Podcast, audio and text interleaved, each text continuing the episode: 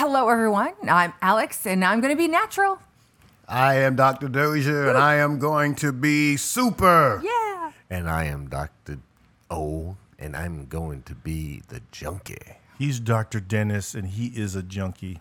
I am Dr. Kevin, and we are The, Supernatural Junkies. Well done. Well done, boys.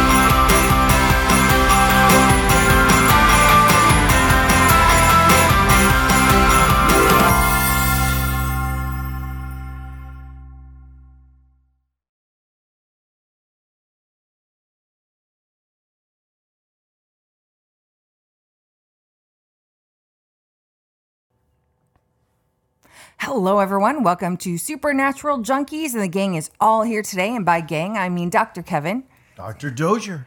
Super D, Super D. and I'm Dr. here. O. The That's menace me. of Dennis is I'm returned. back. Yeah, the Dennis You guys- squared. Guys, couldn't get rid of me yet. Well, you guys are Dennis squared. That's right. Most people don't know, but my Oh, sorry. first name is really Dennis. So, Spoiler alert. so there's technically double Dennises here. D squared. Yep. But I was a menace, so I had to have mine changed, and uh, he wasn't as much of a menace, evidently. So Yeah. So I project my menacing on Dennis. Uh oh. So, what are we talking about today? We are going to finish the woke agenda. You know, what we're struggling with in the world is that the Bible predicted there was going to be this falling away, but the issue is it's hard to believe that it's really happening. And we are seeing the woke agenda, and we, we've talked about what some of those key components are and how this has really led the church into a false gospel, a false Messiah. And so we're going to put the whipped cream, ice cream, whatever you want to call it, cherry, Cherry on, on top, top. Yeah. and wrap this thing up. So you'll be able to see before the end of this how, in just a few minutes, you can completely and totally refute that these are incompatible with Christianity. And uh, so I think Dr. Dennis has got a verse for us today. Oh, he's just going to get right to it. He's like, Yeah. let's do He this. said- Let's go, he did. let's go. Because he was chomping. See, last week he was a little slow with the verse, and You Look got at him calling there. you out. I, Look at him. I, Not I nice. weaseled right in there. You did. You did a good job, Bill. You did a good job. The verse I have for today, which since we're talking about woke and how it's um, getting into certain aspects of our society, especially the church, um, comes from Galatians chapter 1, verse 6 and onward. Paul writing to the church of Galatia I am astonished that you are so quickly deserting him who called you in the grace of Christ and are turning to a different gospel. Not that there is another one, but there are some who trouble you and want to distort the gospel of Christ. Even if we or an angel from heaven should preach to you a gospel contrary to the one we preached to you, let him be accursed.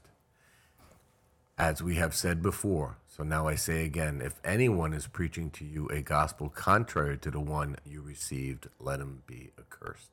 Mm. That reminds me of that. That do not. What was that? The, about the angels? Where the mm-hmm. angel's named Naked Truth. Naked truth. Naked Truth. No. Got him to do some really weird stuff.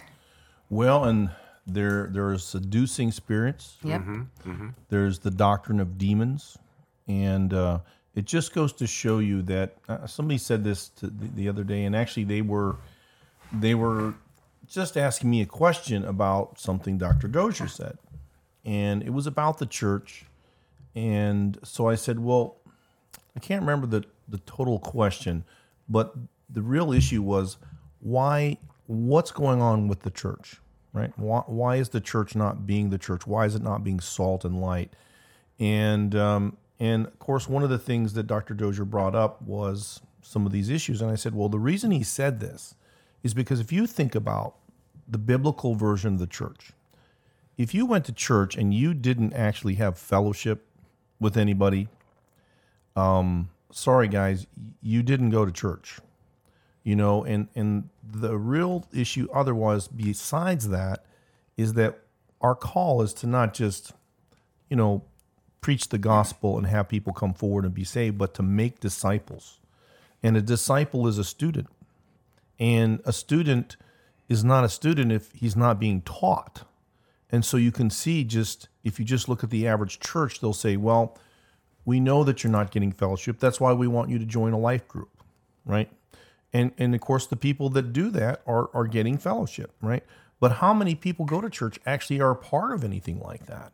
And then ask the church, how many times do we have a real teaching ministry? I mean, it really is kind of, you kind of get left to the milk, um, not the meat. And there's, there's almost no real teaching ministry in most of the big churches. I mean, they cover a book here or there in a Bible study, but you can see where the teaching side, and then how many people in that church ever participate in the teaching ministry. And so you see now what the real issue is that the church isn't actually following the biblical paradigm anymore right? We're, we're not participating in teaching. We're not participating really in the fellowship. We just have a lot of big services and we're all you know hopefully entertained by that and that seems to be the point but if if you got something deeper that's why people are missing this and that's why we have the baptist church literally splitting over critical race theory. Here's a, a, a group of people that are pastors. They're supposed to know their Bible, and you know the Bible's pretty clear about some of these points, and yet somehow they're being seduced.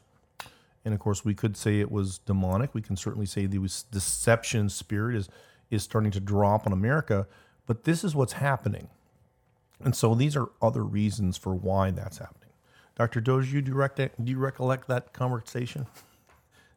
I do. I do. I do. Do you have any other fill in the blanks? Because that's all I can remember from oh, you, that. you did a very good job bringing, bringing, uh, bringing those things out. And when we look at it, there are those we hear those who say, "Well, I don't have to be uh, a part of a local assembly, or I don't have to fellowship with others to be saved, to be a part of the church." A number of words were were mentioned in that statement, if someone did make that statement when they say, I don't have to fellowship, to fellowship would be a partaker. A partaker in what? A partaker of the things of God, a partaker of sharing, a partaker of doing what it is that God says we're supposed to do. And when we look in Hebrews 10, I believe it's verse 25, uh, we are warned to forsake not the assembling of ourselves together. And when you speak of forsaking, when we look at that in the Greek, that is to leave one in dire straits. That's to leave others to themselves. That's like abandoning. Uh, forget not the assembling of ourselves together as the manner of some is. And even today, that is the manner of some. But we need to come together. And what we're doing is we're encouraging one another, uh, exhorting one another. And when you're exhorting, not only do you encourage, but there are times when you are giving warnings. And there are times when warnings are needed, especially when people begin to get off track, exhorting one another in love, uh, because the day is coming. So we can see clearly that we've been brought together as a family, as a spiritual family. And you cannot partake in that family if you stay to yourself. And that in itself will fracture and weaken the church when people begin to do such things. And that's exactly the point. Divide and conquer is the, the, the, most obvious strategy. And so that's what these doctrines are trying to do is to divide the church to make us ineffective. And uh, so when we get back to CRT, you can see that this is where some of this the, the racism just seems to control a lot of the dialogues around wokeism.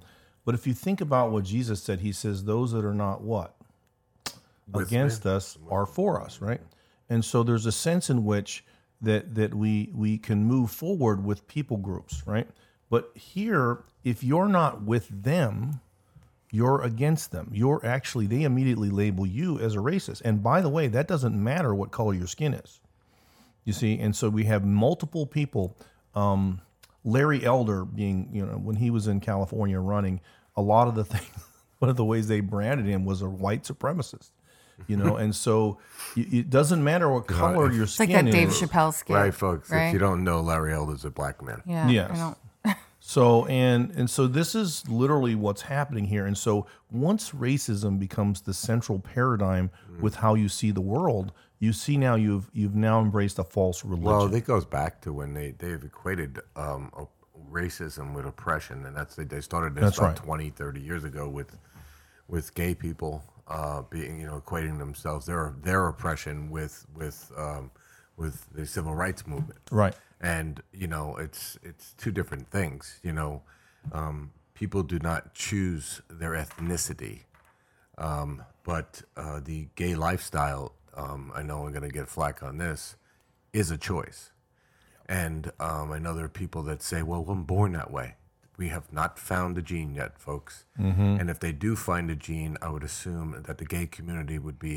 the number one pro-life uh, advocate out there Right. so there is no gene for uh, to be gay, Right. And, and that's there. So there is no equation or equal uh, e- equality with the civil rights movement. And, and this is no original for me. I just want to get off on that one. This is no original for me, but uh, when you were mentioning how someone say I was born that way, and you can go back and forth to try to prove that that's not the case, and I don't get it. Uh, but I heard something, and I'm, I'm borrowing this, so this is not an original. But I heard something, and I took it, and I borrowed it, and I use it. Uh, when a person says, "Okay, I was born this way," well, you can come back and say, "Well, that's why you need to be born again." I love Okay, that. that's why you need to be born again because what you're really talking about is in your mind. It definitely is not in your physical. In your mind, what put it there, who put it there. But when we're in Christ, we become a new creation and we get the mind of Christ. And then we can come to the true identity of, of who it is that Christ made us to be. and isn't saying you're born this way it it knocks a hole in the whole theory as well of um, gender and sexual preference being fluid right? Mm-hmm. Doesn't that sort of knock a hole in that as well? Like it it's either one or the other. Is it mm-hmm. you know it sort of descends back into the madness of it i am whatever i say i think i am or feel like i am. Because you know some people will argue well i was born this way. And then we have the other group that's saying well it's fluid. You can be a demi boy one day and a demi girl the next day. It's how you mm-hmm. feel But that contradicts their original it's- statement of saying I was born this way when the BTQ clearly is saying we're not born this way. And a lot of Barbecue? the LGs are actually picking up on this.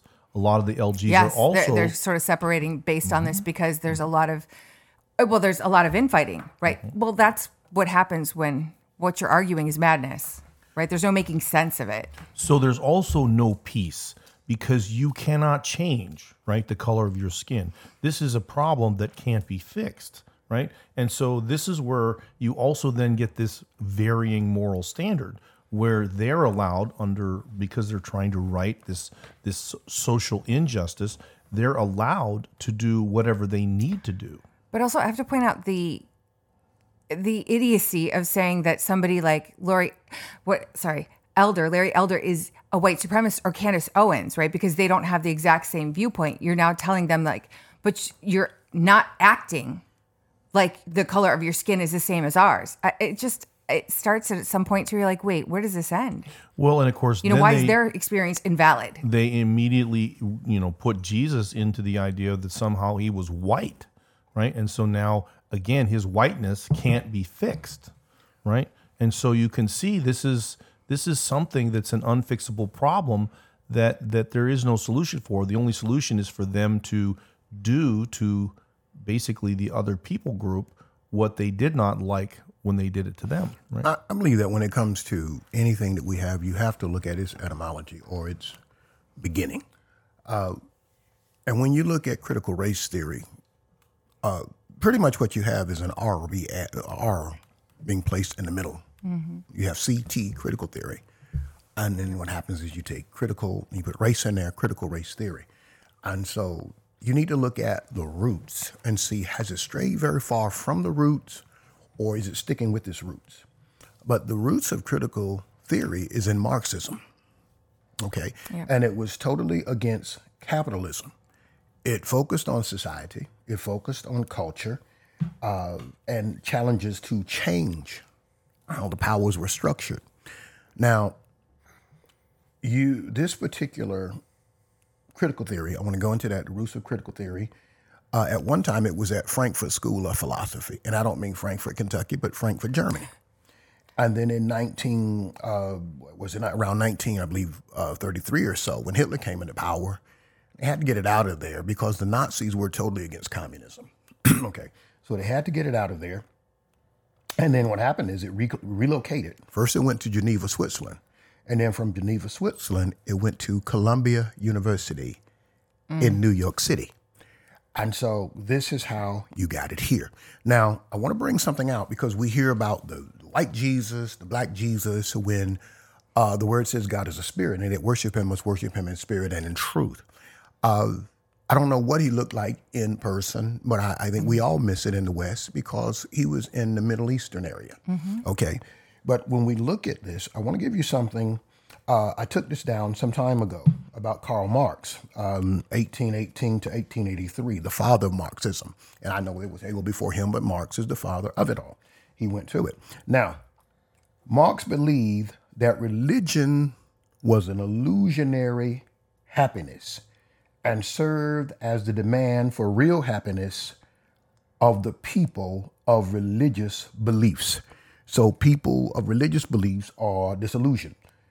And to call people to give up on their illusions about their conditions is to cause people to give up on a condition that requires illusions.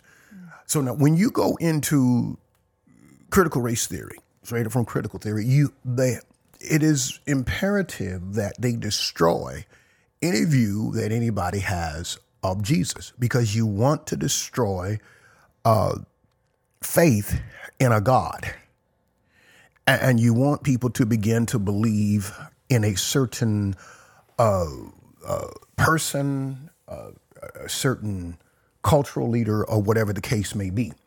And, and, and anytime you do this, there's going to be division, reason being because there are people who do not go with it. And so you need to eliminate whoever does not go with it. So you'll always pick a people first to choose. There's a people that's being oppressed. We have had that history in America, yes, but things have improved dramatically. Things have improved greatly. Uh, during World War II, Japanese were in internment camps. right. And you can go on and on and on. Yes, uh, blacks went through more than anybody in this nation, but just about every group has gone through something. Uh, pretty much when you say this Even the nation, Irish. when you even the Irish, and when you say this nation, this this D? this nation mainly belonged to the to the Indians, but we decided that uh, well, some decided I won't say we because at that time we I'm a black person we were in bondage, but there were those who decided that the Indians would be taken off their land and would be placed in parcels known as reservations. And so I'm just bringing that out to say you can look at uh, any time in any group of people, and as, as a matter of fact, any nation. And if you really did uh, take the time now and you you you did some some research and uh, you looked at some statistics, you would find that today there are more slaves around the world than there's ever been. That's another story, but you would find that, and and they don't all they don't all look like me. So when you go to this this What critical are you race saying? theory, They're, they're not good looking like you. so when you go, here we go. So when you go to this, handsome. when you go to this critical wa- race theory and wokeism, and this is where I'm talking this off. It is a dangerous thing for the church to step into. And what you open up with, Dr. Dennis, when the church goes into that area, it has apostatized. Yes. It has mm-hmm. fallen away from the true faith. Mm-hmm. Because I went to that, the, the- to, to Marx and to critical theory believers and thinkers, uh, faith or religion, as they would call mm-hmm. it, is an illusion. To believe in God is an illusion. Mm. And so you have people who have been deceived by people who believe there's an illusion. And so now in their in their teaching and that which they're backing, they're backing that which others believe is an illusion. So now you've gone away, it insults God and you have to ask yourself, can I really call myself, or can we really call ourselves a portion of the church of the true and living God when we embrace something other than his word? It's it's interesting when you were talking about critical theory versus critical race theory, and then I went, oh, let me go look up critical theory, and here's a couple definitions from Wikipedia. Main idea: it must account for society within a historic context, and it should seek to offer a robust and holistic critique by incorporating insights from all social Another one. Critical theory argues that social constructs such as science and tradition, here's the key, can be manipulated to dominate particular groups of people. Mm-hmm. So Purpose, one more, Kev. Critical theorists seek to understand human experience as a means to change the world. that's right. The common purpose of researchers who approach investigation through critical theory is to come to know about social justice and human experience as a means to promote local change through global social change. If that doesn't sound like Barack Obama, Right. I don't know what does. Well, this is what all of these theories were designed to do. They're Hegelian in that they they want these two opposing forces, oppressor oppressed, to to have this conflict, so that there's this new synthesis, a new reaction of the generations to follow that will be completely different, and it's all designed to do that. Uh, one of the other big things that's that's happening within the wokeism is the wokeism is intersectionality. So that's actually a feminist analytical framework for understanding how individuals' social and political identities result in a unique combination of discrimination and privilege. Well, what do they focus on? They're going to focus on things of advantage and disadvantage, factors like race, caste, sex, ethnicity, class, sexuality, religion, disability, and weight, and of course, physical appearance. So these are all parts of how they want to divide us and they want to take away, right? The bottom line is God gives what he gives. We all have what we have from him and it's sufficient in him. And so this is how detailed they want to get when it comes to dividing us, to somehow to, to make, again, they're playing God to, to make this justice happen. So this is also stuff that comes out in the book, The Naked Communist. And again, they had 45 um, different things that they focused on there. But one was to get control of the school, Check. the teachers, the unions, right? Check. yep. Yep. And so infiltrate the churches. Folks, did you know that they were planning to infiltrate the board of every church in America? The communists did this right? So they understand right away that the church is where the Judeo Christian ethics source comes from. This is why we've been the most successful nation on the planet. So as we move forward, this infiltration of the church has asked, you know, hey, look, they're they're doing anything. We have tons of pastors, guys, that are absolutely charlatans. There's no other way to say it, right? And of course, guess what? That was going on in Jesus' day as well. But even think about COVID they actually used the pro-life movement. Okay, they use their little, you know, signature words, if you will, to use them to say that you have to get vaccinated. Because if you if you don't get vaccinated, Wait. you're not pro-life. What happened to my body, my choice? Right. I mean, is it? How can you say that when, you know, if you can say my body, my choice, but you're going to try and force it, that was the same group trying a lot of them, right? Trying to force people to take the vaccine. It's the same exact thing, though. It's right oppressing Well, we can't the leave oppressor, out. We or what you can't. believe to be the oppressor. Yeah. we can't leave out sex. I mean, you just look. It doesn't matter what kind, place, when, where, how. They have decided that everything is an absolute free for all, and everything that that the homosexuals were saying that they were born this way would be later something that the rapists, right, the, the murderers, Pedophiles. and the pedophiles Yeah. would say, and they're actually making really, really major ground. I, I shared on one of the podcasts how some articles from the New York Times and stuff were literally justifying and, and talking about um, the the feelings, the horrible things that these You- these these these pedophiles, Well, hey, I need to apologize. It's minor attracted persons. Okay. right, They're not pedophiles. They're minor attracted persons. They can't help it. Right. So this is why I'm telling you. You know, Kidding. when you get down to this, it's all about what the government playing God, and what was the signature temptation of Satan? If you take this, what you'll be like? What God? So you see, Well, this that's is the, that's the temptation going on right now with the whole world. All these people think that they are God. What is the old saying, Kev? It's either thy will be done or my will be done. And you think about the rotunda of the Capitol. What's happening in that painting? It's the apotheosis of Washington. It's when Washington becomes a god. So this is what they've set out there. But it, you see how this is also an attack on Christ because Christ, you know, when you look at Jesus, you start to realize that he is the crux of the real matter because he is the one who is our savior. He's the only one who delivers us from what we really are oppressed by. So this is John 3:20. It says everyone who does evil hates the light and will not come into the light for fear that their deeds will be ex- exposed. And so this is why they are so against. I mean, you think about the 10 commandments, right? You think about the the tenets of the Christian faith. This is why they're so against what we're doing because this is the light of the gospel. This is what we stand for, right? That the kingdom of God is not a kingdom of darkness, right? He has rules, just like your father had rules in his house and I have rules for mine. So our father has rules for his house. This is the way that his family treats each other. We don't we don't do these things, right? Because when we do, the family of God is hurt and damaged. And so this is why, you know, you got to wrap your head and see that this is a complete assault on our faith and upon the really the the identity of who Jesus Christ is. Um, I'm going to bring it up. Uh oh. So we love capitalism, but the bottom line is even capitalism. You know, when I think about Revelations 18:23, where it tells us that Mystery Babylon, which is this group of mysterious people or mysterious religions, are the really the ones who bring in the new world order. And one of the words that it uses there is the idea of wealthy international merchants.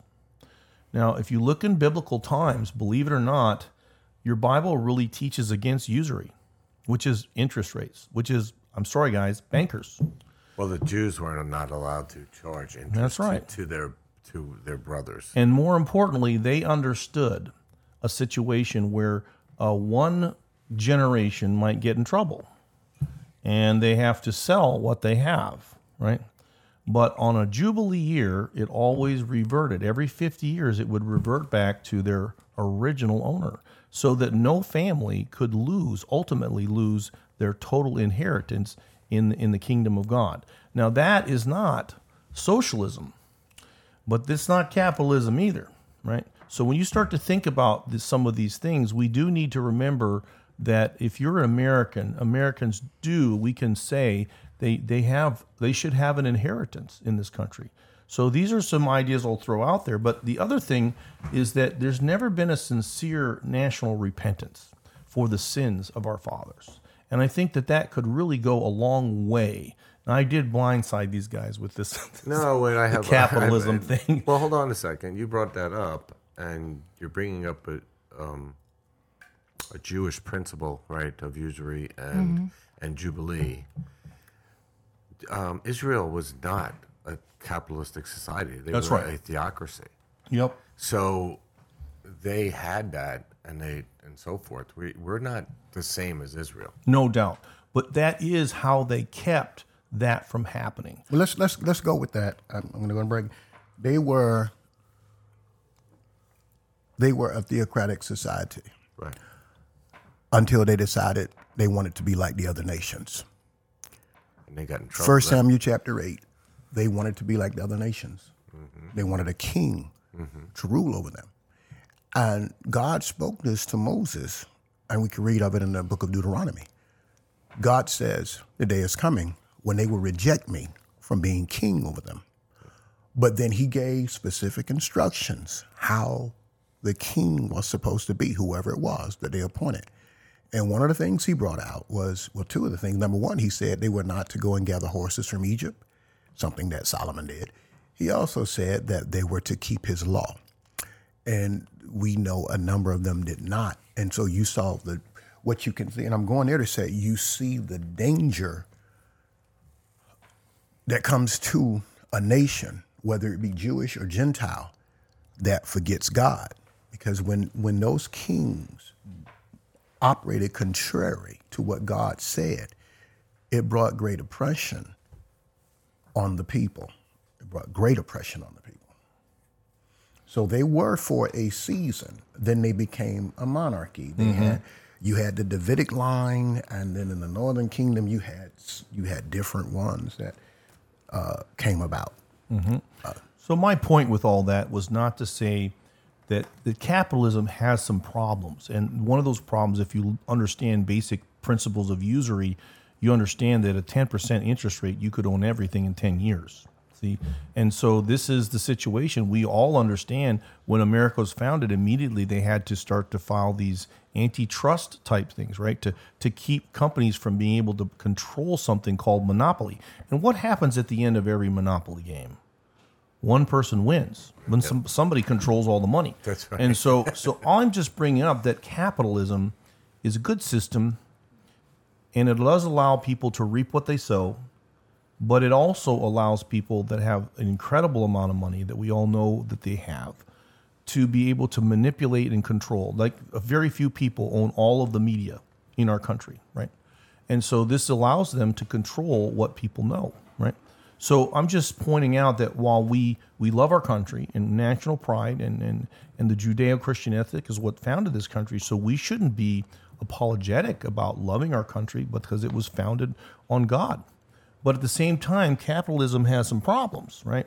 And so, as Christians, we can talk about these problems, right? We, we are not to be completely unsympathetic to the plight of what's happening in the world, right? We, we, we don't want to do that. Jesus is the one who's put down the gauntlet.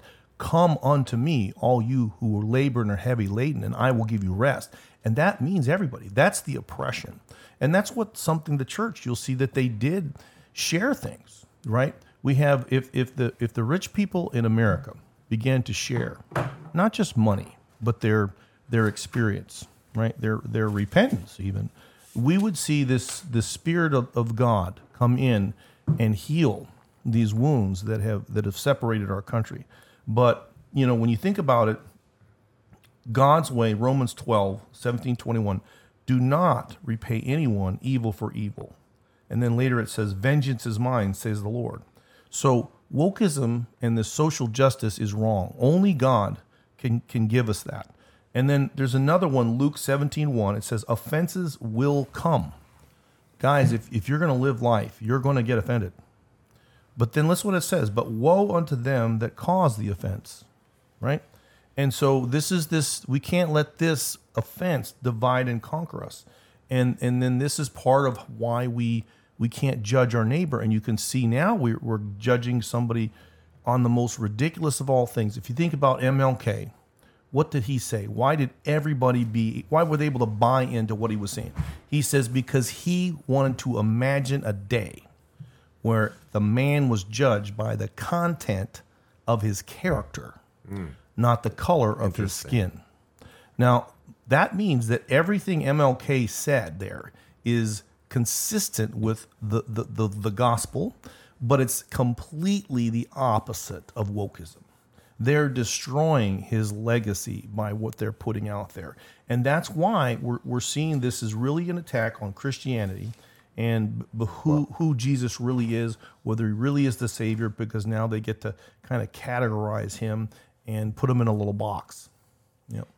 Yeah, the church church should never be taking any of this up, but this is not just an attack on the church. It's also designed to take down our society. Yep. They're trying to dismantle the United States of America. They do no they no longer want to abide by the Constitution. That we have an administrative state that runs this country. Um, Joe Biden, we know, is not running this country. Poor guy has a hard time running himself. And then, um, and you have, you know, it's, it, and then wondering if someone like Donald Trump and I'm is going to come in and save this country. You know, we're it's almost That's- like we're doing what that's another false god. I know exactly. It's like we're doing what the Jews did. You know, you want a king that's going to save them. That's right. You know, so- Moses, you go talk to God, but let not us talk to God Right, lest we die. Right, Right. right. So Well, not not that one. I, I'm sorry, not that one. But once again, going got- back, you got another going back to First Samuel eight. What you're saying is Yeah. so. What you're saying is so. First Samuel eight. They could not go. Right. They and and what they said had they gone, they would have died. Hmm. Okay, but. Uh, because you got to remember, they kept rising up against Moses. they would rise Yep. up against him. And they asked him to free him, and then they rise up. But First Samuel eight, yeah, they wanted to be like the other nations. I'm sorry. Go ahead. Yeah. Well, my point being is that they're that's what they're trying to do is to, to dismantle this country, to take it down. They're doing it with the wokeism. They're doing it with what they're teaching in the school. They're doing it with the open borders. We are.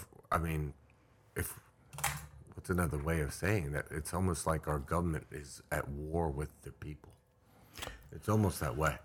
Well, they have to also is this is tied to taking away the supernatural worldview of the Bible that God can and does do miracles, and that means when they do that, they also destroy the divinity of Christ, right? And that's another big part of what they're trying to do. But just like Colossians 1:20 says, and through him to reconcile to himself all things, whether things on earth or things in heaven, by making peace through his blood shed on the cross. This is what brings everything and everyone together. And that is the central message. And it's based upon the identity, the supernatural divine nature of God. And that that is the only way that you can really explain the early church and how this faith has lasted for 2,000 years against dramatic persecution. We talked about how much persecution there is in other countries and how, you know, people are really, I mean, they're having visions. Angels are showing up. People are literally writing down a whole gospel, you know, recited based upon what some dictation, some angels that are giving them. So, you know, then you parallel this to, to what Dr. Dozier has referred to that when a nation forgets God, and we have this this vision right there with John Winthrop. He talks about how, you know, if we deal falsely, that we will become a story and a byword, right? And so there there's this great blessing that that was bestowed to us, you know, because of God, but then also as we've forgotten God, that we we could become the second part of that and that story and the byword. And that's really what ultimately happened in, in ancient Israel, that they forgot God and then they were judged for it. And that's why America is ripe for judgment. And that's why we're falling into these false messiahs and false, you know, religions, really. Wasn't that part of the judgment, Kev? I mean, we talked about judgment last year when we were talking about Romans one.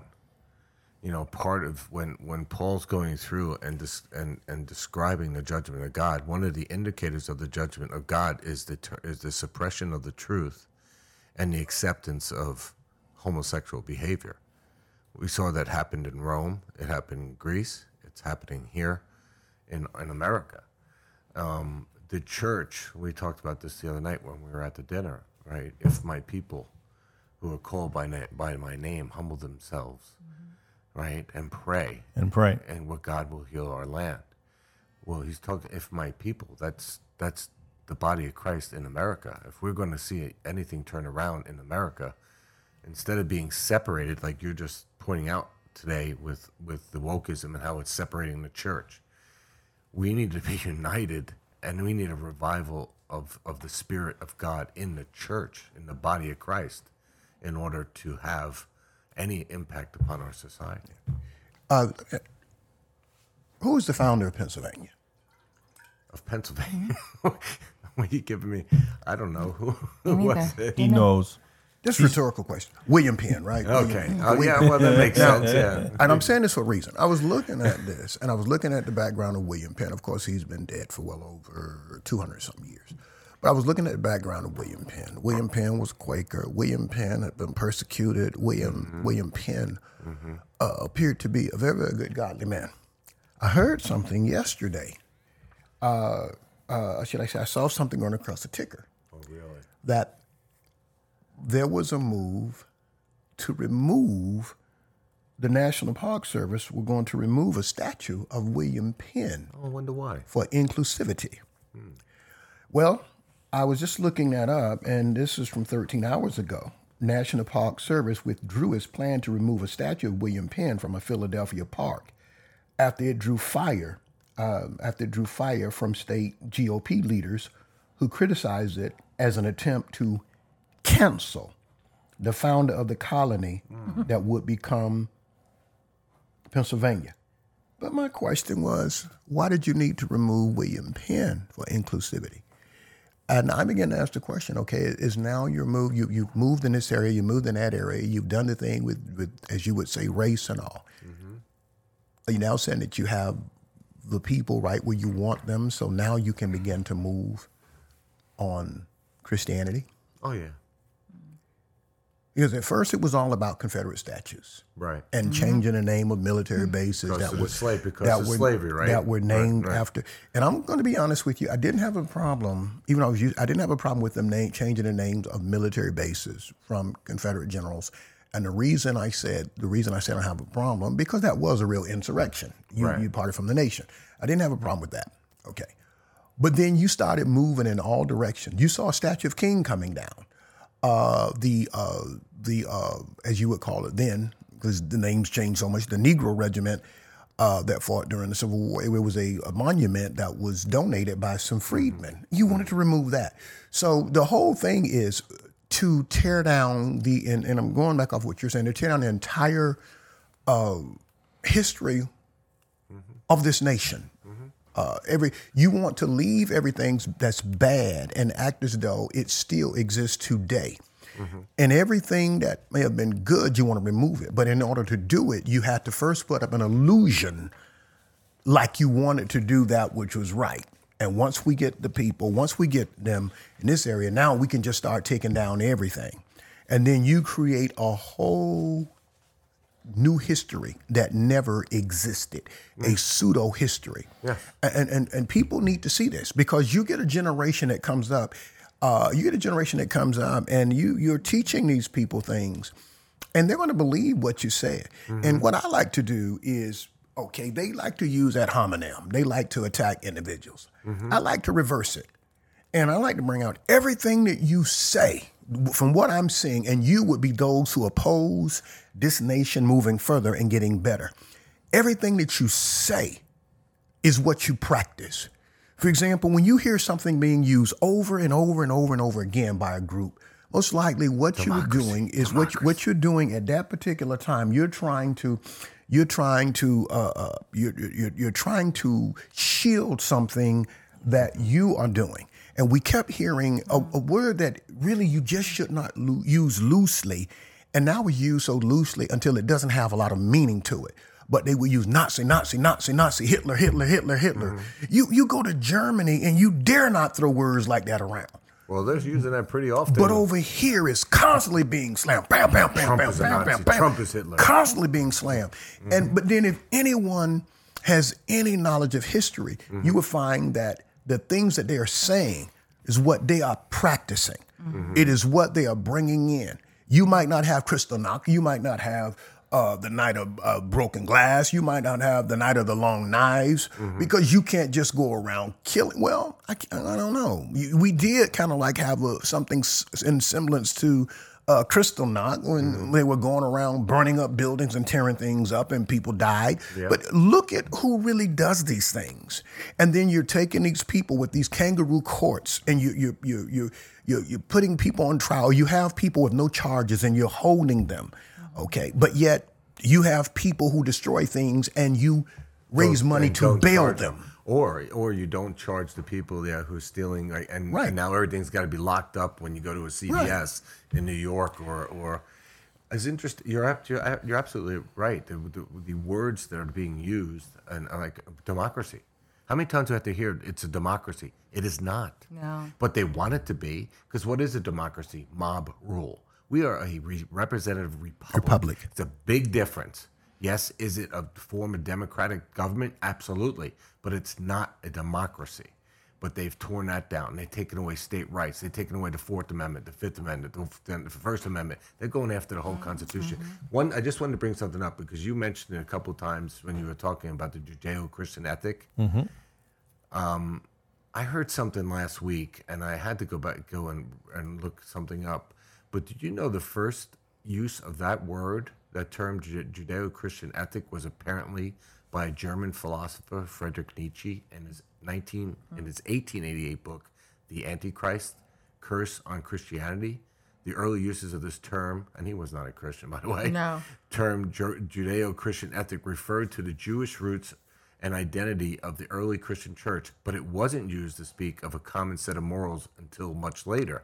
In 1952, President elect Dwight Eisenhower used the phrase. He's the one who brought it in. Um, I, heard that, and then I said I had to go look that up because that is something that's thrown around when we know when we go back to the beginning of this country and you and I have had this discussion and you just brought it up earlier about the, the Capitol. Well, what about the the um, the monument? What's that, Kev?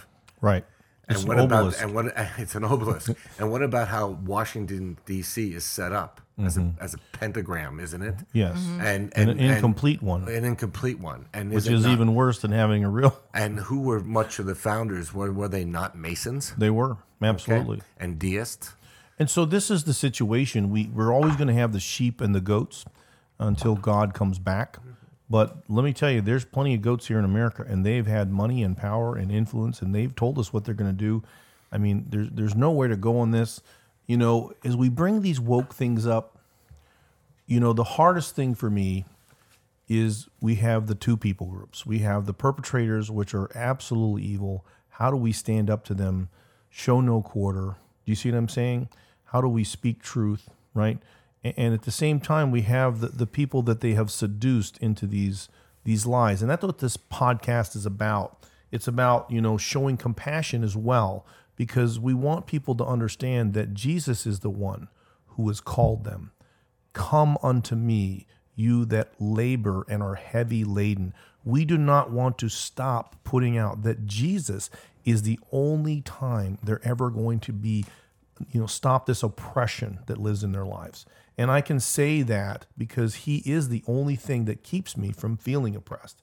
And so this is the conversation. We we got to start having these conversations. And if somebody says something that's different, you can say, well, we can agree to disagree, but know that I what? I'm only having this conversation because I, I do care about you, right?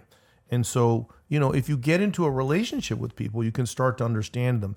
And one of the the things, and a, a couple of these things were in Lucas's book, Lucas Miles, the, the Woke Jesus. He talked about asking if you can get to a relationship level, you know, what was going on with you at that time? What what was the start? What was what started you having these feelings, right? And what comes out is that these people are isolated. Now, isn't it interesting that fellowship is what's missing in the church? Mm-hmm. These people are isolated. They spend three, four hours a day on average with social media. This is where this is where we already know that this is linked to these these additional suicides, right? And, and so this is the this is the this is what the world solution is. This is the media. This is what they're doing to people. And so again, you know, if you are uh, going to a church that is not that's compromising folks, you need to consider you need to go somewhere else. You need to be looking at what what are they teaching your children? What's what kind of school curriculum do you have? Right? You need to be supporting. You know, wh- whichever party you support, you should be at least talking to the people you support about the policies they're putting in, whether or not that they're going to be something that is godly or not. Right? So you know, we need to be serving. When when we serve these people groups, we have a chance to help. Right? And that's what Jesus did. That's the washing of the feet, if you will. Right? We, we can't we can't lie we have to speak the truth in love. We, we can't go along with what's being put out there at this point, you know, and, and I get angry and I, I will admit that. And, but the Bible says, don't let your sun go down on your wrath. At the end of the day, you know, and when he, you know, I, you can tell I'm worked up today um, and I'm feeling it. But somewhere today, I have to give this back to God and wake up tomorrow and say, what part do you want? What do you want me to actually do today? You know, and and that's where his relational side, his loving side comes in and gives me peace. But your only chance of reaching these people is to have a connection with them, right? You're not probably very likely to preach them into submission. So, you know, we, we have to help people embrace reality. And there is only one reality there is God. And everything else is, a, is, a, is an extension of that. And the reality that we find ourselves in, you know, is part of his permissive will. And it is something that he has overcome the world through what he did on the cross. So that's, you know, my little mantra for how do we reach some of these people groups. And I think that's a way that you can share things quickly with them to let them know I have a different faith. Right. Right. Well, Doctor, did, didn't we talked about this before and way back when? And the wasn't you? I think it was you that said the only way to really change people's minds is to appeal to their their emotional side because that's what's ruling a lot of this stuff, right? Was it you that said that? That was talking about that's the only hope you can have to change someone's mind. Well, a person's I don't I don't I don't know exactly if if I said that, but I did mention that. Well, we can give people knowledge, but the thing is, if they're not motivated to move on that, it, it does no good. Okay, I can have something, I can know something and say, yeah, that's true, but yet I have no motivation. And so there are some people who are motivated, and then when they come into an understanding, it change things. And then there are other people uh, who may have knowledge and they're not motivated. So you have to know who you're dealing with and how to deal with it with them. Some people may need to be motivated to move on that knowledge, and then some people uh, uh, may need to have knowledge uh, to go along with that motivation. but it's going to take really it's going to take the spirit of God drawing them, and this is our part comes in uh, where we have to teach the word and they have to know it. They have to come to understand it. They have to learn it. And, and Jesus said this. We find that in um, in- in the gospel uh, where Jesus says, uh, "No man comes uh, to me except he's been drawn by my Father." That's right. And then he says how that happens. Says when everyone is taught of me and he's learned of me, then my Father draws him. And so we have a part when people sit back and just say, well, "We're going to pray that they get an understand." How are they going to get it if we don't get them? Give it to them. Well, that's true. Paul Okay. about that. So that's so very, very important. And then when you go to, uh, as we would say, what's now called the woke church, and you look at woke Jesus, which is no true Jesus at all, they're receiving uh, knowledge that leads to death, plain and simply put. Sadly. because it, it takes away it takes away from God and it, it goes to more so uh, I don't even see how you could bring that in if you had an understanding of these critical theories because critical theories are really pushed by people who are more so of an atheist mindset. And so I don't see how you allowed yourself to be brought in there. Yep. Uh, except that uh, the push was like, okay, well, we can see they have a point. So what we can do is we can integrate this. Uh, that is what you call an adulterated word. That's right. Well, the devil's very Yeah. subtle. And you cannot do that. Devil, he's very subtle, Mm-hmm. and he and it's crept into the church. Go back and read the Yeah. the one the one chapter book of Jude. I think that explains it. Well, Jesus is the way, the truth, and the light, and and the Bible is very clear that that my people do perish for lack of knowledge. So as we wrap up this episode here, I want you guys to, to buy into a few quick ways that you can see that wokeism is completely incompatible with our faith. But before we do that, I want Dr. Dozier, he had a little idea about talking about the difference between biblical justice and, of course, this social justice.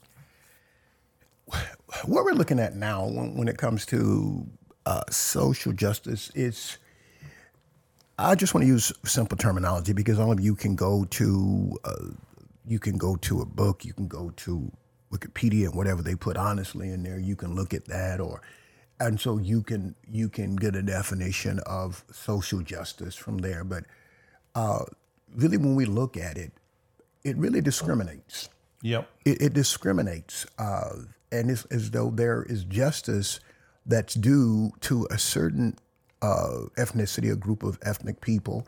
And I want people to know this is not just black people. So for those of you who are like myself, black, don't think all of this is for you. It's not just for black people. There is a modus operandi behind this whole thing.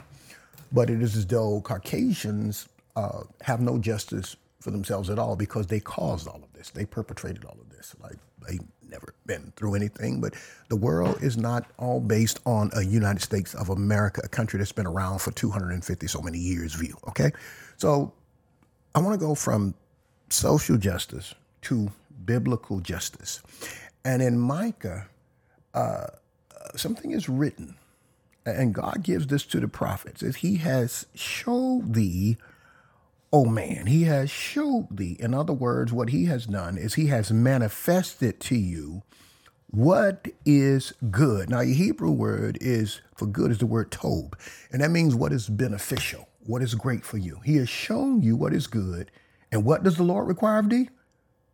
Here's mm, biblical mm, justice, mm, but to do justly but to do justly. And what that is saying is when you come to a verdict for a crime or whatever it may be, you do not be respective person, mm, but you judge with righteous judgment and to love mercy. So mm-hmm. even in, in, in those cases, there need to be kindness and there need to be compassion, not just to some people, but to all people, and to walk humbly with thy God. Mm-hmm. And there is no way that you can exercise biblical justice outside of humility. So I would like to say what you see and hear is God is saying, remain humble before Him.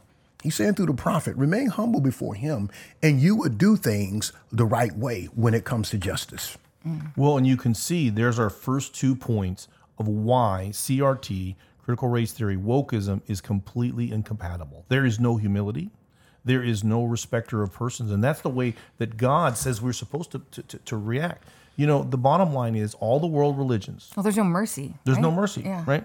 And, and so all the world religions and evolution all agree there's no such thing as races. All the human beings that are here came from one man and woman.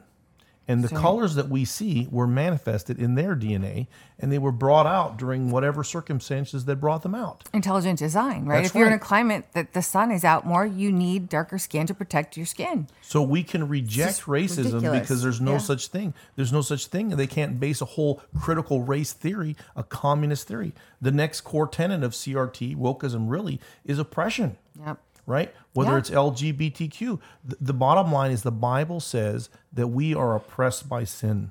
That's what we're oppressed by.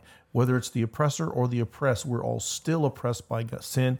That Jesus Christ is the only solution for that. That coming to back into being a child of God is what fixes all of these other things. You know. Right. It also violates the golden rule do unto others as you would have done to you. Right. So, what happens in social justice is we then invert that and we then start to oppress, right? Do the same things to who we perceive as the oppressor. We switch it around. It's the same cycle. I think we mentioned that last time. It just goes over and over. There's no end that way either. There's no there's no mercy, right? There's no justification at that point because that's what they hope to do is to turn it back on who they perceive to be the oppressor. Well, Dr. Dennis had to leave early, so now we get to trash talk him and monopolize the won't tell conversation. well, and you know, you can see it's really, you know, the ends justifies the means. This is overcoming evil with evil. It's not mm. overcoming evil with good. And that's what the Bible says to bless those that curse you, right? And and honestly, this is this is the makings of genocide because you cannot fix this situation that they really really brought up. As Dr. Dozier said, this is a man theory. This is man being man. This is the kingdoms of the world becoming God, the governments of the world becoming God. And that's completely incompatible with, with God being God. We have to trust God. Trust God. Don't trust our government. Right? Um, how about the Ten Commandments? you know, your government can steal from you. Yeah, that definitely Right? breaks the yeah, thou shalt not steal, right? Right. breaks if you're stealing from one Ten person, Commandments, for sure. respecting them differently, right? Then then that's that's not exactly. And then how about this? How about covetousness? right? Yeah. Covet not what your neighbor has, nor his house, nor his wife, nor any of these things. Isn't all of this social justice based upon absolute jealousy? How are these not breaking the Ten Commandments? Do you see what I'm saying? And that's where, you know, you can see where some of this stuff goes. Uh, also, I, I just have to point out the madness in all of this. I wouldn't, I wouldn't go to someplace like Korea, right, and say I turn on the TV and I see only Koreans. Well, they're obviously racist because there's no other races on their television show. I wouldn't go to Finland and be like, why do I only see white blind people on their shows, right? This is because that's what the population is. America is a melting pot. Like, sure.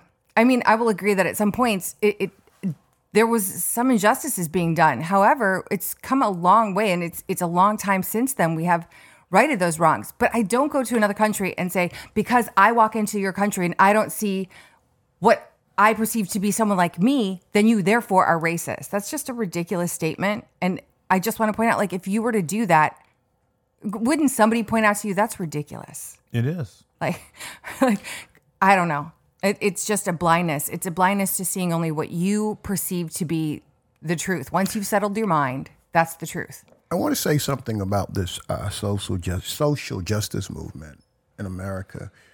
Uh, I know Barack Obama was mentioned earlier, and I am I am in no wise an apologist for Barack Obama. But there was a man that was born in 1909, and I believe he died around 1972. His name was Saul Alinsky. Saul Alinsky was not a black man, uh, nor was he considered Caucasian, but he was Russian Jewish.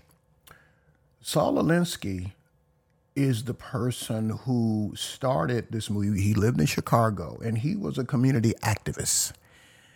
And what he did is he he started a lot of these things to struggle for social justice. And he really had a mo- modus operandi. Uh, there's I can't think of it now, but if I, I do have it at home, and uh, uh, I believe it was Trevor Loudon who produced it. But I have a video, and there's some things uh, with him, some statements that he made. But it showed how he gathered people to start this, and he wanted to be a revolutionist. He wanted to change America to a communist country. Uh, a lot of people got behind him. He went into the black communities, and that's where he did a lot of his push because at that time, uh, black people were heavily oppressed, and he could move on their emotions to really accomplish the purposes that he wanted to accomplish. He wrote a book entitled Rules for Radicals. And in case you think I'm making it up, you can go into a bookstore if you can find it and you can look in it, or you can buy one or you can order it. But this book that he wrote, Rules for Radicals, he dedicated his book to Lucifer. He said that Lucifer was the, first radical. Yep. And he said, if there is such a place, hell, I'm paraphrasing him, he said he would want to go to hell because there he would start something. This is the person who started these things. You look S A U L A L I N S K Y, Saul Alinsky.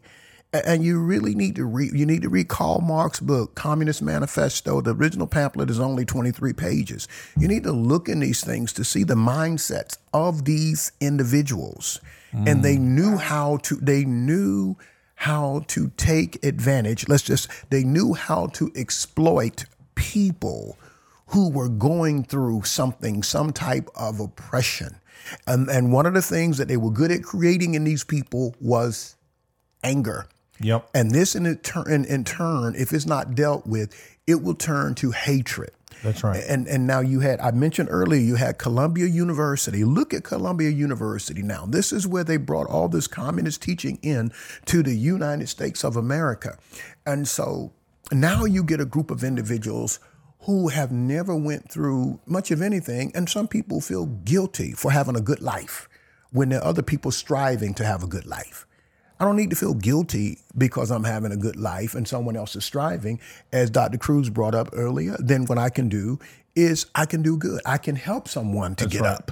That's right. I, I don't need to take from someone to give to someone because I really did not help them get up. I, I, I helped them to learn how to, uh, as we say, have a entitlement mentality. That's right. What you have belongs to me. But if I can show you how to be successful and earn of yourself, then you can feel good about yourself. The word of God even says there's much to be had in oil in the dwelling of the wise, but a mm. fool squanders it all. Mm. And then it tells us about good counsel and wisdom. And so if we have people giving us good counsel and, and wisdom, you can succeed. I see people coming of all different ethnicities coming into this nation, becoming successful people darker than I am. I'm not a real dark man. I'm a brown skinned man, but darker than I am. don't speak English as good as I do. Mm. Coming in this country and they're being successful. And don't say, oh, yeah, well, they give them. No, some of these people, they didn't give them anything. Mm. They didn't give them anything but a visa or mm. eventually citizenship. And these people making it, they're successful. You can do it. But if you let somebody feed you a lie, that it cannot happen and you begin to believe that lie, you will never be motivated enough to try and get it to happen. People like Saul Alinsky did things like that. Yep. Well, and you can see you're, bringing up the, the other two points I want to bring is that the, the, the breaks the law of responsibility. One generation is not responsible for the sins of their fathers and their mothers. Now, they should acknowledge and they should repent for them. But the bottom line is when the government is God and is going to steal from some people because other people are jealous of them, right? The Bible says that every man should reap what he sows. So if you're going to come in and give people something so that they reap something that they didn't sow, then you are breaking that law of responsibility, right? When you take from somebody that did sow something and you take that away from them, you're also breaking the law of responsibility. And this is the way that life is supposed to work that the Bible says that this is what sets up. And this is why communism directly interferes. It plays God, right? Well, on the flip side, let's just get to the real lie the lie of privilege. I am telling you, it is the most ridiculous thing for a Christian to accept that the color of your skin, okay, that somehow beauty, wealth, riches, fame, okay, you just name it. I have a great talent. Somehow that this makes you a happy person or has peace because that's what these people don't have right? This audience that they're trying to reach are the people that don't have any peace. And see they are filling them with what? A false god a false idol so that they mm-hmm. run after it only to find out that when they get all the money of their neighbor they will be as miserable as they were before because there is no strength, there is no peace, there is no love, there is no kindness, there is no mercy in the false gods of America that put all this stuff out. It is watching television every day that makes us think, oh, these are the people we want to be like. No, be like Jesus. That's who we need to be like. Okay, and you think about the LGBTQ, this is why they watch television, they see the media, they think, I cannot compete with this. Why, if I just had this worldly, false gospel, false Messiah, I would be happy. And that's why these false religions that are taking away the power and principality of Jesus Christ Himself to heal a new generation and that is what's going on in the world. And this is why Christians absolutely need to stand up because just like before, just like with LGBTQ, all the religions of the world believe that what? You're not born in the wrong body. And guess what? Evolutionists agree. There's no such thing as an immaterial entity being born in the wrong body. So this is a religious religion that's coming at us as Christians that compromises and is completely incompatible with our faith. And that's why I've been stewing on this because we we're just looking around going, how can this be happening? How can Christians be compromising their faith? So that's probably the end of it. Uh, how are you guys ready to? We're good. Yeah, it's They were looking at their phones. No, sorry. no Dr. Nice. Dozier's got a note for us here. But um, no, Dennis had to run out, and uh, God bless you guys. And uh, any last words from anybody else? Well, Dr. Dozier, you're telling me about something that was on your heart this weekend that you spoke to your church. I did. Yes, you did. You're telling us about how um, that was related to this about standing for Christ and, and speaking up during these difficult times. Oh yeah. Okay. Okay. I'm in trouble now. I'm scared. I, I don't know if I should say anything on the air because I might. That's how some pastors are. Yes, you should say something on the air. I was like, wait, what? What's he talking about? He baited us. you know, Totally. we are beyond that time. And I, I was sharing uh, Sunday. It was I, I usually do what's known as words of wisdom, and uh, I went into the area about politics, and I made it very clear. And and you all know, if you're listeners, you'll know now.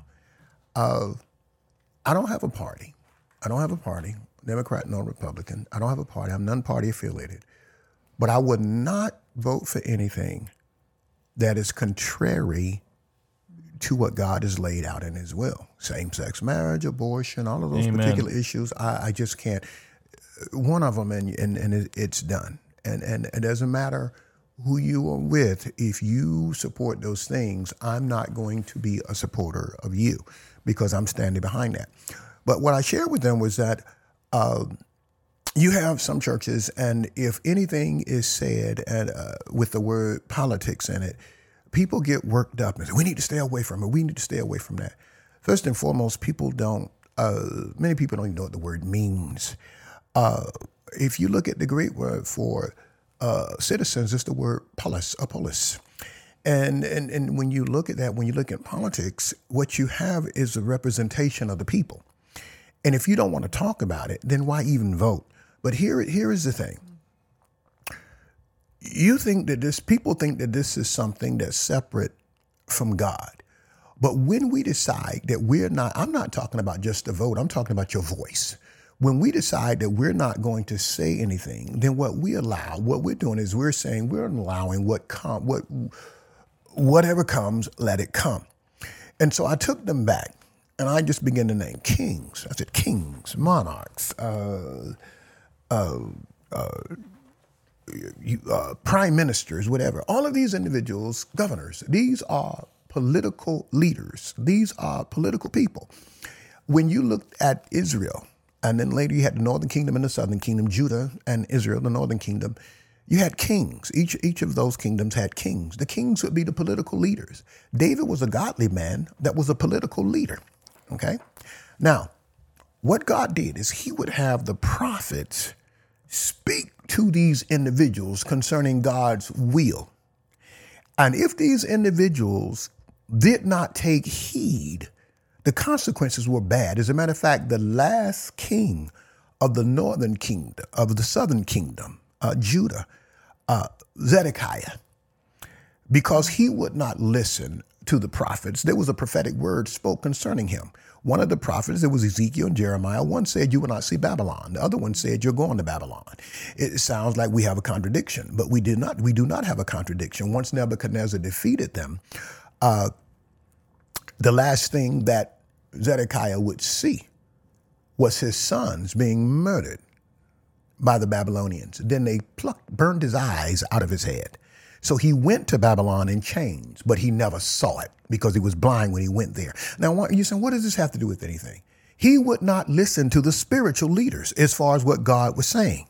Here in, in what we have today, and we had in the 20th century, spiritual leaders feel real good. Some spiritual leaders feel real good when you get a chance. When I say spiritual, I'm speaking of those who follow Christ. Let me make this clear. Um, you feel good when you can go and take a picture with somebody because now you can hang it up in your foyer, you can hang it up in your office, you got a picture, and you're smiling on the picture. And they tell you what they think about you, and you feel good. Instead of you being like John the Baptist, knowing that your life could even be at risk, uh, Jeremiah, knowing that your life could even be at risk, or Ezekiel, where you're away with the captives because you didn't listen, because they didn't listen, you're not saying what thus saith the Lord to these individuals. And, and that's what we're supposed to be doing. And when the church gets upset with its leaders, when they want to do that and people begin to walk away, you don't have a good biblical understanding. So I want to say to pastors, you need to start teaching your people. that You don't have to get up there and have campaign runs. I don't allow politicians to come and, and stand in the, pul- in the pulpit and bring out why you should vote for me. Okay, we, we can get enough of that anyway. I don't allow that because if I allow one, I allow the other, and I just may not agree with your premise. So but as leaders, we need to know that our voices need to be heard. We need to know, and we need to know that God's voice need to be heard. And if we're hearing from God and God gives us a word for the nation, we need to take it to the head of the nation. Paul was driven to go and speak to Caesar. He didn't want, not want to have a sculpture made. He wanted to tell Caesar about the true and living Lord. Mm. And that is the way we need to be. And churches, stop fighting your pastors if you have a pastor who's willing to do that. Mm. Amen. Mm. Amen. Well, you know, the, the real bottom line here, guys, is that we're doing this because we want to wake you up and and allow you to see that you have a portion in your Father's kingdom. He loves you. He has destined you to be a part of his kingdom and, and not something that's only passive, right? And so the reality is people say, Oh, Kevin, you're you're talking about you know, an insurrection or, you know, some kind of, you know, other kind of movement that's just as bad as theirs, right? Folks, I'm talking about using your voice. I'm talking about sharing biblical truths with people. And I am I don't I don't see why if these things are important why you wouldn't vote. Mm. And the, voting, we have the greatest system in the world. You're just we're it's voting that you can use your voice, but knowing who you're voting for and how they stand on these issues is between you and God. But you are voting, or you have the opportunity to vote, and and that is something that God. If the Christians in the world voted today in America, America would be different place right? But what we have now is just exactly what people say that evil happens in the world when good people do nothing. So God bless you guys, and you had a long one today, and uh, God bless you, Dr. Dozier. You want to pray us out? Father, we bless you. We thank you. We honor you in the name of Jesus for your goodness and your mercy. Uh, Lord, we're just grateful that you're giving us this opportunity to speak to your people and those who will eventually become your people as they trust and rely upon you. And I pray, Lord, that the things that we've said today are pleasing in your sight. I just ask, Lord, for your mercies uh, upon the believers in this nation. I even ask for your mercies uh, upon this nation that many more will come to know you in the pardon of their sins as their Lord and Savior. And Lord, I just pray that there is a boldness that will come in the Christian leaders, the church leaders around this nation, and that those who have gone to this woke ideology, that they will repent and that they will return to your word so that you might be glorified. And we do honor you and give you praise. In Jesus' name, amen. Amen. Hey, folks, this is Dennis O'Hara. Who am I? I'm a supernatural junkie. And what do I like to take? Protandim. Why? Because Protandim has been proven to increase glutathione in your body. And glutathione, folks, is the strongest antioxidant your body has.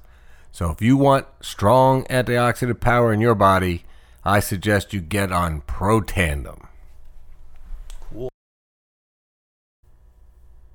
So, this is Alex. I'm here with Dr. Dennis, and we just wanted to talk about something we've both been taking.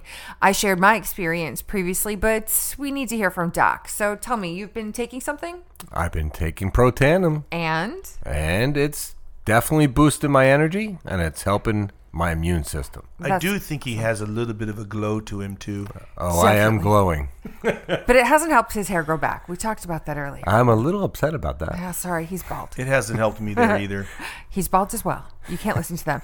But uh, Kevin, you were talking about the NRF one and the NRF two. What are what are those? So all you have to do is look those up NRF1, NRF2, and these are pathways that our body can use to help prevent disease. And isn't it interesting that an anti aging program can actually help us when it comes to fixing our body? Because a lot of the problems we have are when we what? Got older. I wasn't interested until I got older and things stopped working. So this is this is the way we can get it working again. So we suggest you try this for yourself. And the best way to do that is to head on over to supernaturaljunkies.com and there'll be a link right there that you can check out Protandim. We'll also have links to studies that you can look at as well.